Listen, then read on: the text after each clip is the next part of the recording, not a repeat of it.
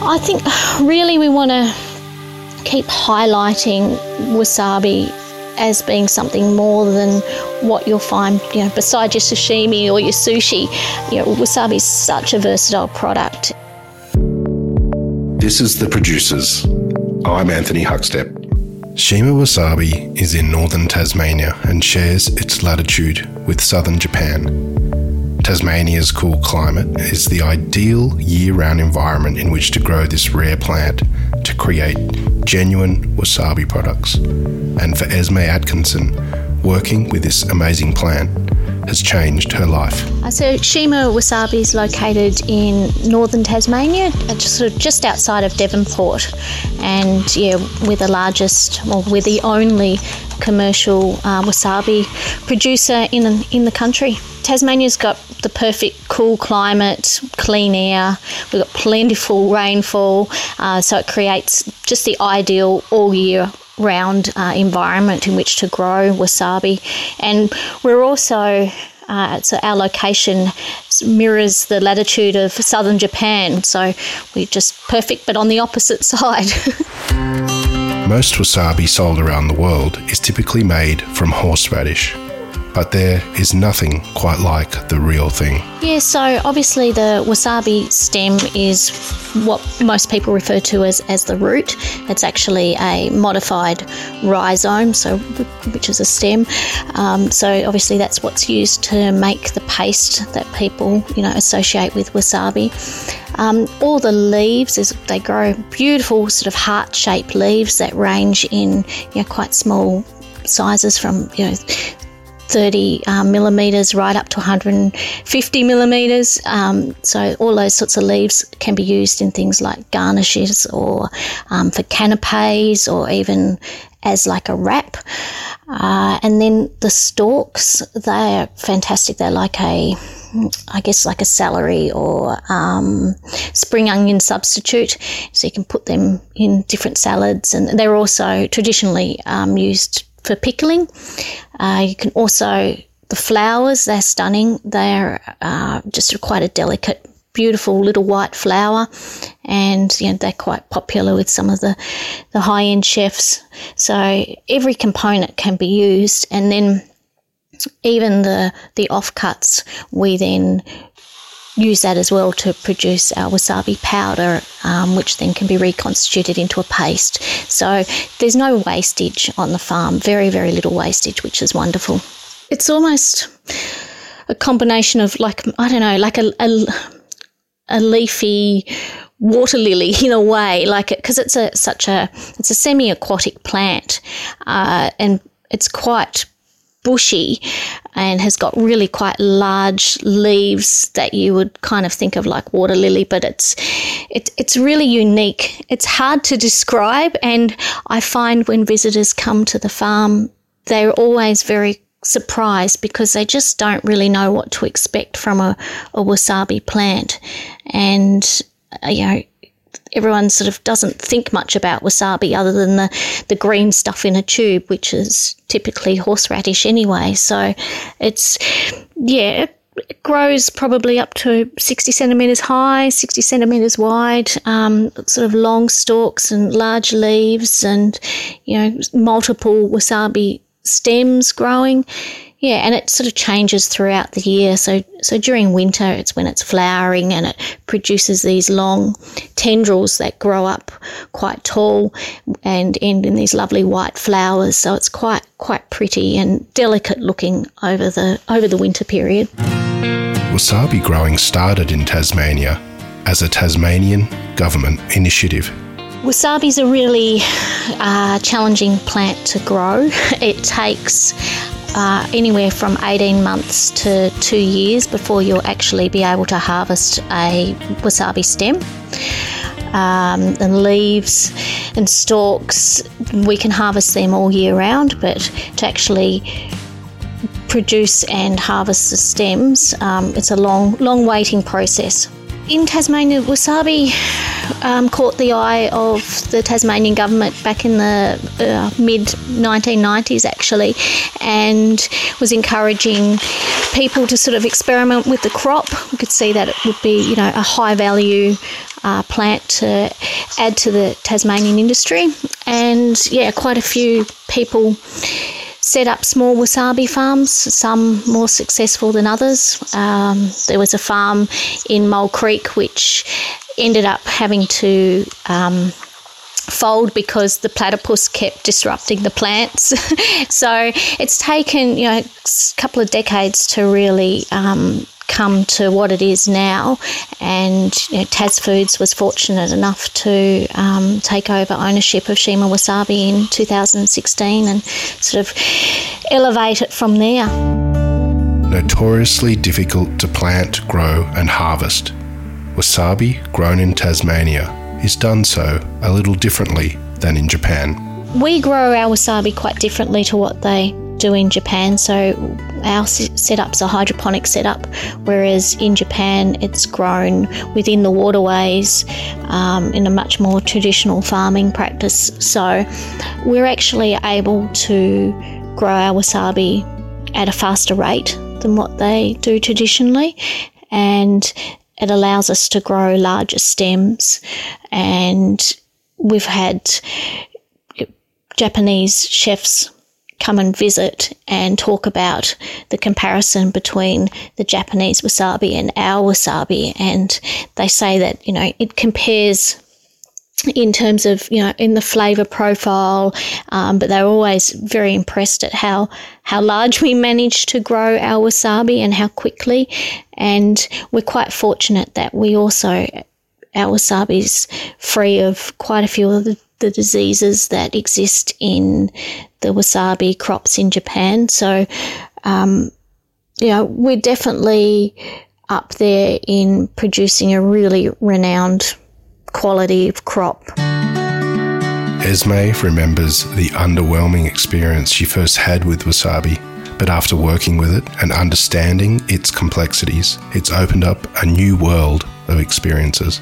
Oh, I was pretty curious child when it come to, to food. Like I was always under my mum's feet in the kitchen, um, wanting to taste everything. And you know, I remember hassling her for chili powder one day. She was had chili powder, and I was, just, I was just going, "You're not going to like that. You're not going to like that." And it's like, "No, no, let me taste it." And you know, I kind of regretted her letting me try that.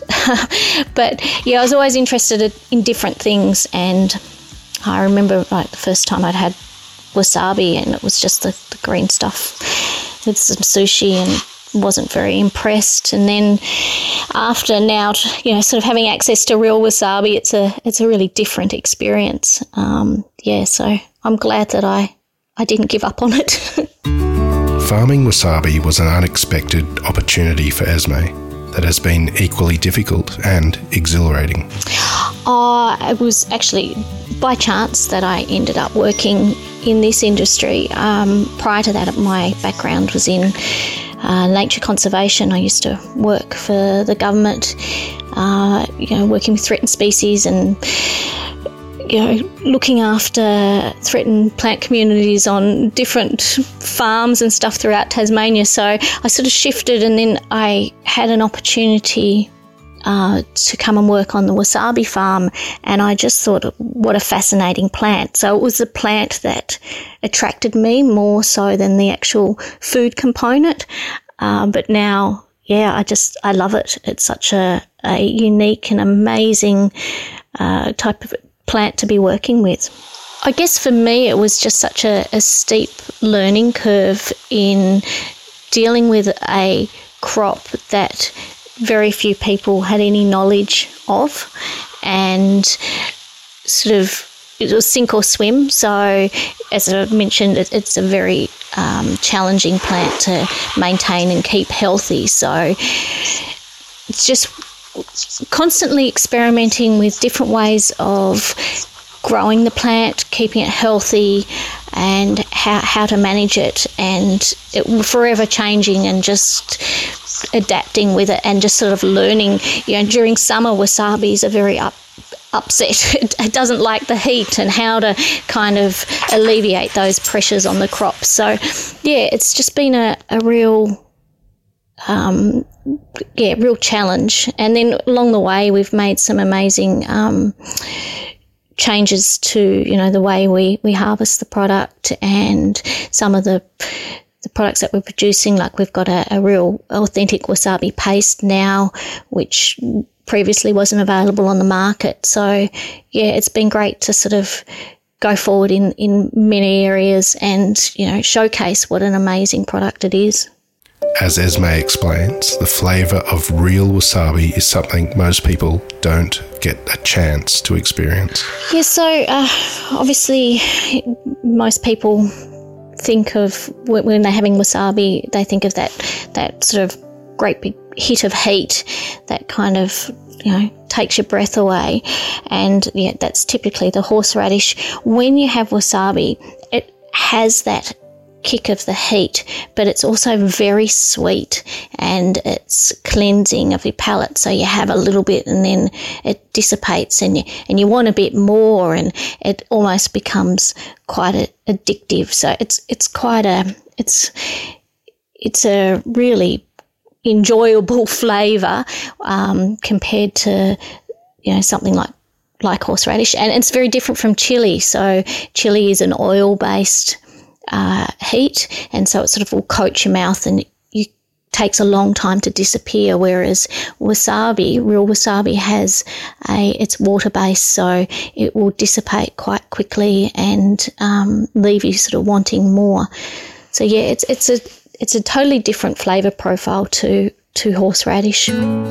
Key to the success of Shima Wasabi lies in the connections with some of Australia's very best chefs. Yeah, chefs are definitely important. Um, we we sell our fresh produce primarily to chefs in restaurants throughout, throughout Australia. And, you know, we've been really fortunate enough to have so many wonderful chefs, you know, showcase our products like people like um, Tetsuya, Peter Gilmore, uh, Adam Liaw, Masaki. You know, there's a there's a long list that sort of continues to grow, and you know, we've even been fortunate enough to host uh, the chef to the Emperor of Japan. Um, so we have lots of um, amazing people that love our product and it's wonderful when we have the opportunity to, to host chefs on the farm and, and show them through and like let them experience what a wasabi plant looks like and then you know get some thinking about all the different ways that they can utilize the product and then they'll you know go away and talk about it and then come back and we'll start ordering you know all these um, wonderful products to put on their menus. Although wasabi farming is a thrilling challenge, it's the connections with chefs that give the role a sense of adventure. Oh, there's been so many um, great experiences I've had since working here, um, and they all, yeah, they all revolve around sort of the people that you know we've met and been able to host on the farm. Um, we recently had uh, the Australian uh, ambassador of Japan and his delegation um, visit, and that was fantastic. So now we're you know, regularly supplying wasabi to the Australian Embassy of Japan, which is great.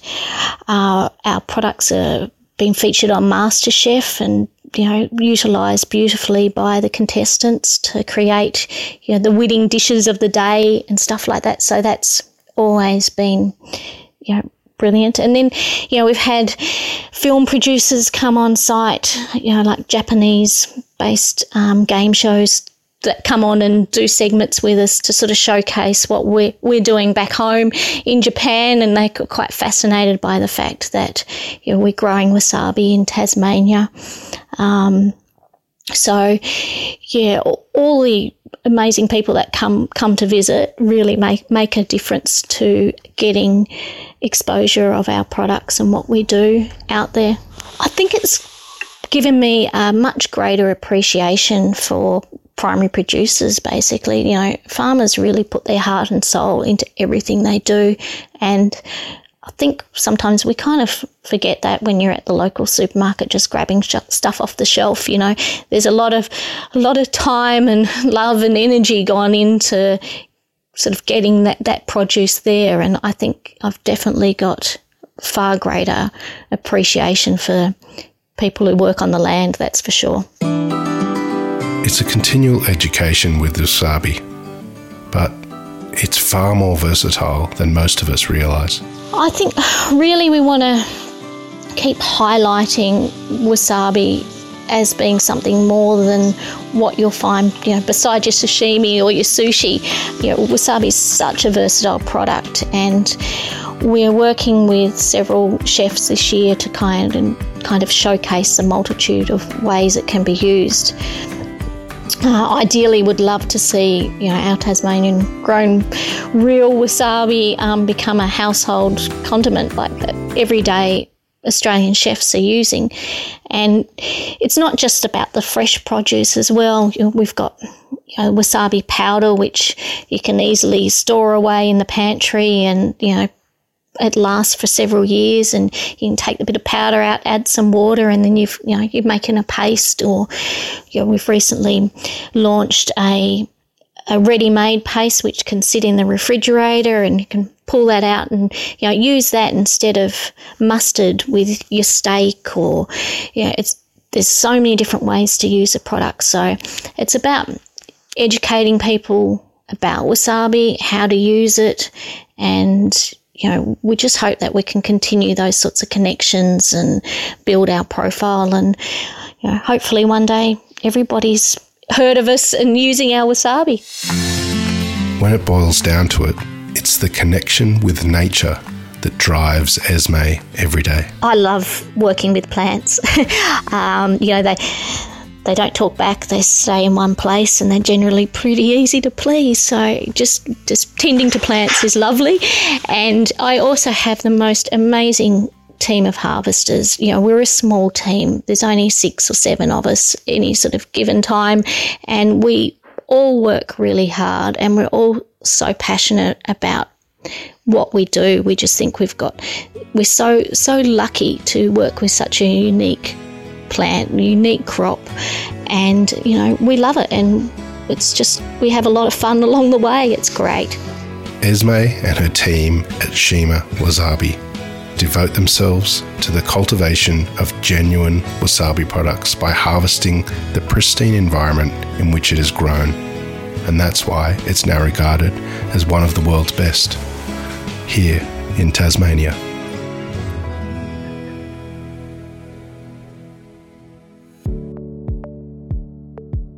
This is The Producers, a Deep in the Weeds production. I'm Anthony Huckstep. Stay tuned as we share the stories of producers, farmers, makers, and growers, the true lifeblood of the food industry. Follow us on Instagram at Producers Podcast or email us at producerspodcast at deepintheweeds.com.au.